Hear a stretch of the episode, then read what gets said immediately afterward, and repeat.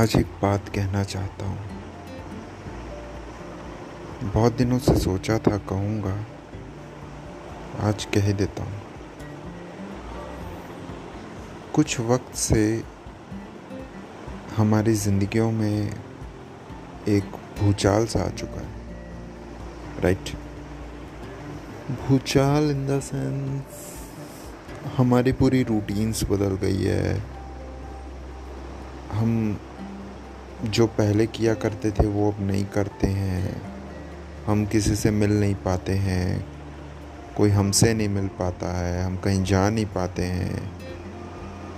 जाने की ख्वाहिश भी रखते हैं तो कई बार सोचना पड़ता है कि अगर ये ज़िंदगी ही नहीं रहेगी तो जाकर भी क्या करेंगे? ऐसी कई बातें होती है जो हो रही हैं आजकल। ऐसे टाइम पे ना, मैं अक्सर यही बात करता हूँ कि जो हो रहा है ना, वो सही हो रहा है। क्यों? क्योंकि हमें भी पता है और सबको पता है कि अभी का जो वक्त है, वो थोड़ा सा संघर्ष वाला वक्त है।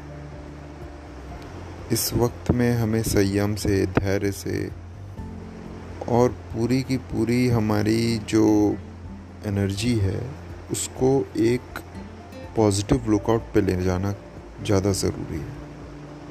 हमारे डॉक्टर्स फाइट कर रहे हैं, हमारे जितने बेचारे वर्कर्स हैं, वो फाइट कर रहे हैं।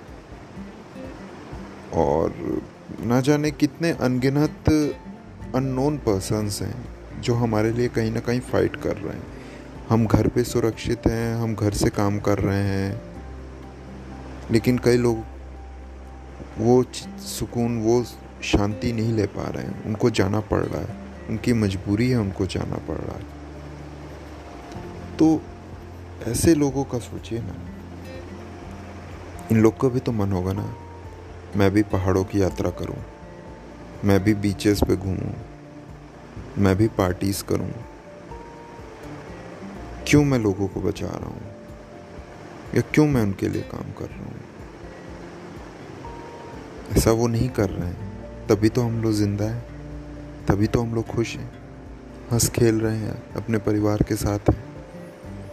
तो इस पल को ना, आप एक अपॉर्चुनिटी की तरह लो। आप ये सोचो,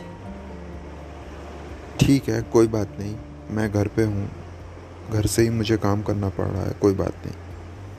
क्यों ना अच्छा किया जाए और बेहतर किया जाए। कुछ नई चीज़ें सीखा जाए, कुछ नई स्किल्स लिया जाए। हर चीज़ तो ऑनलाइन हो गई है। तो क्यों ना ऑनलाइन ऐसी स्किल्स लिया जाए, जो मुझे आगे बढ़ाए, जो मेरे कैरियर में मुझे सफलता दे। उस स्किल से मैं दस हज़ार लोगों की मदद कर सकूँ। उस स्किल से मैं इंसानियत को ज़िंदा रख सकूँ। सोचिएगा ज़रूर।